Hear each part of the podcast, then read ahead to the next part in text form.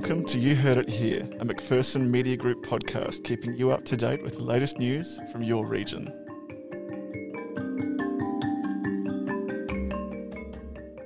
I'm James Bennett. And I'm Jamie Salter. Here's what's making news today, March 12th. This year's Devenish, Dookie and District's Good Friday Appeal is going virtual thanks to Kevin Hicks Real Estate. The event, which has been running for 13 years, has raised more than $4 million, and the group is looking to top last year's total of $75,000. The event will be held online on March 20. Tongala's Beersheba Rod, Custom and Classic Car and Bike Show will be making its triumphant return at the Tongala Sound, Shell and Village Green on March 21st.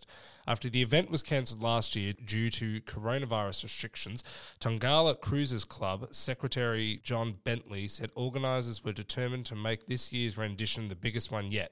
Entry forms are available by visiting the community bank at 35 Mangan Street, Tongala. Tatura's Commonwealth Bank branch will close by the end of May, forcing customers to travel to Shepparton or Kyabram to do their banking in person. Flyers were released in Tatura this week informing customers of the news the branch would close for good on May 28th. A Commonwealth Bank spokesperson said the branch had recorded a 47% drop in transactions in the past five years, and coronavirus restrictions had caused a further fall. No jobs will be lost with staff redeployed to branches in Shepparton or Kyabram. A new initiative in Moama is working to reconnect the community after the COVID 19 pandemic saw people isolated and stuck at home for months at a time. Moama Bakery is hosting coffee, cake, and company every Friday, offering complimentary morning tea, particularly aimed at the older generation. The morning tea has been running for a month now, with 20 to 30 people attending each week. The state's best will tackle the CFA VFBV Firefighter State Championships across two weekends.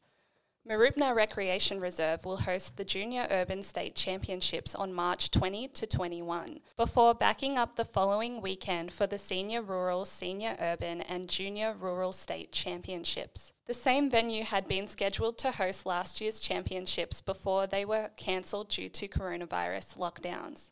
Events test the fireys' ability to perform under pressure, tackling hoses, hydrants, and other equipment to see which crews can stand up when it counts. Road Trauma Support Services are looking for volunteers from the Campaspe area to share their stories. The volunteers are needed for awareness seminars to address the behaviours and attitude of road users. The seminars focus on humanising the statistics by getting participants to understand that their driving behaviours have real consequences on people and communities. That's what made news. We'll see you next week.